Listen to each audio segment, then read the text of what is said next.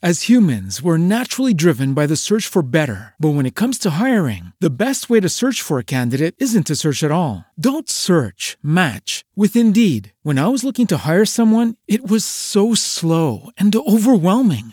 I wish I had used Indeed. If you need to hire, you need Indeed. Indeed is your matching and hiring platform with over 350 million global monthly visitors, according to Indeed data, and a matching engine that helps you find quality candidates fast. Ditch the busy work. Use Indeed for scheduling, screening, and messaging so you can connect with candidates faster. And Indeed doesn't just help you hire faster. 93% of employers agree Indeed delivers the highest quality matches compared to other job sites, according to a recent Indeed survey. And listeners of this show will get a $75 sponsored job credit to get your jobs more visibility at Indeed.com slash podcast. That's Indeed.com slash podcast. Terms and conditions apply.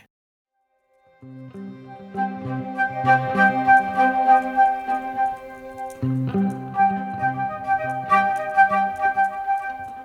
com a president de la Generalitat assumeixo en presentar-los els resultats del referèndum davant de tots vostès i davant dels nostres conciutadans el mandat del poble que Catalunya esdevingui un estat independent en forma de república. No ano de 2017, em específico no dia 10 de outubro, o então presidente da Generalitat, que é o governo regional da comunidade autônoma espanhola da Catalunha, anunciou a declaração de independência da região em relação à Espanha, após a realização de um referendo. Carlos Puigdemont anunciou a independência e, na mesma ocasião, a suspendeu para negociar com o governo espanhol.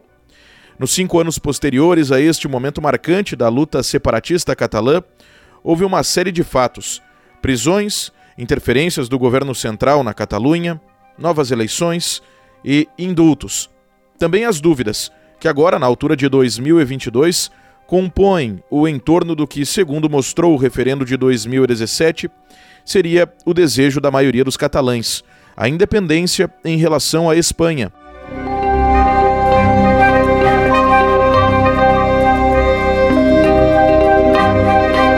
Eu sou Diego Brião e este é o podcast Estação História, da RWCast, da agência Rádio Web. A edição 73 aborda o movimento independentista da Catalunha em relação à Espanha.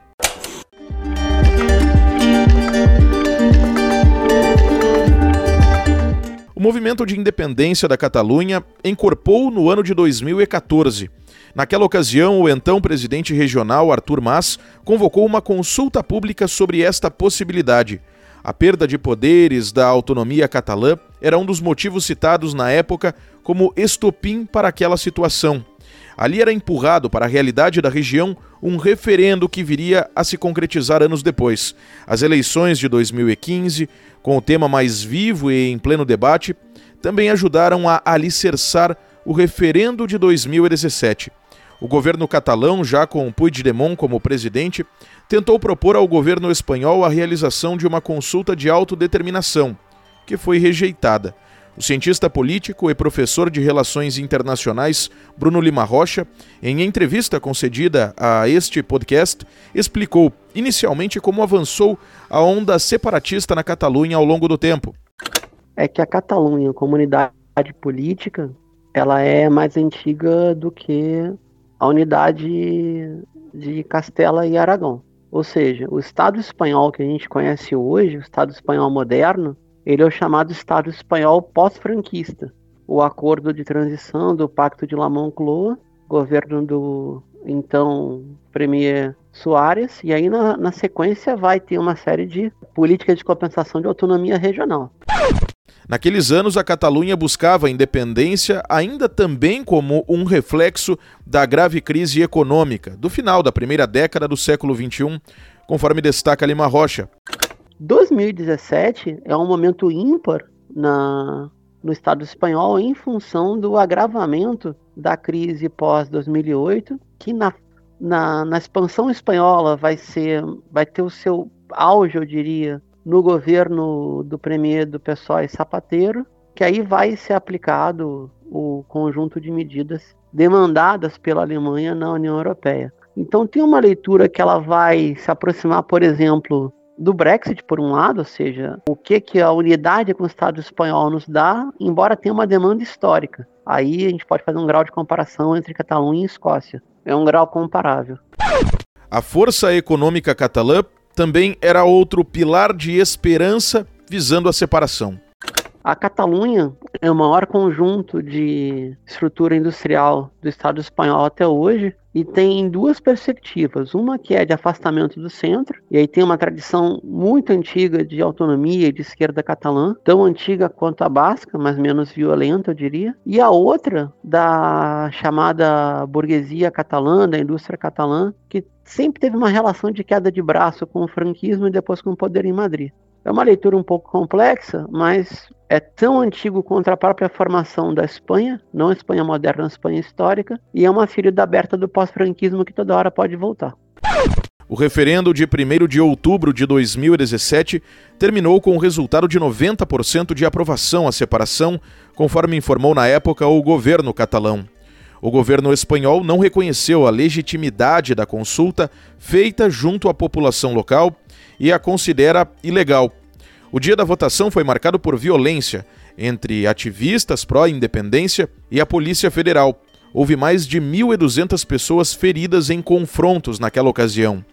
No dia 21 de outubro, ou seja, 11 dias depois da declaração de independência e 20 dias após o referendo, o governo central da Espanha, liderado pelo então primeiro-ministro Mariano Rajoy, ativou a aplicação do artigo 155 da Constituição Espanhola, ativação inédita.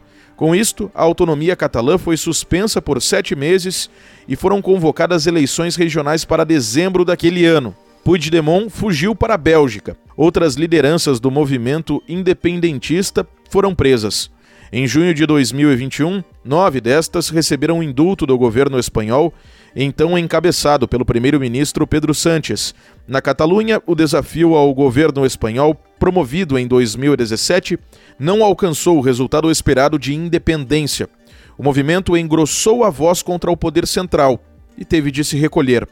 Cinco anos depois, manifestações colocaram multidões nas ruas de Barcelona, em especial, para recordar que o movimento se mantém ativo e que a dúvida sobre a união de Catalunha e Espanha no futuro segue vigente.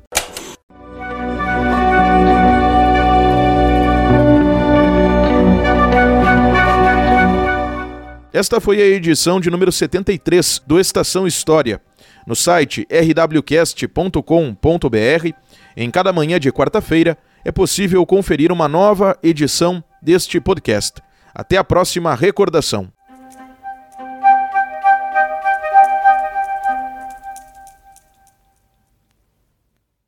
Hey guys, it is Ryan. I'm not sure if you know this about me, but I'm a bit of a fun fanatic when I can. I like to work, but I like fun too. It's a thing. And now the truth is out there. I can tell you about my favorite place to have fun Chumba Casino. They have hundreds of social casino style games to choose from, with new games released each week. You can play for free anytime, anywhere and each day brings a new chance to collect daily bonuses. So join me in the fun. Sign up now at ChumbaCasino.com. No purchase necessary. VGW. Void were prohibited by law. See terms and conditions. 18 plus. Lucky Land Casino. Asking people, what's the weirdest place you've gotten lucky? Lucky? In line at the deli, I guess? Aha, in my dentist's office.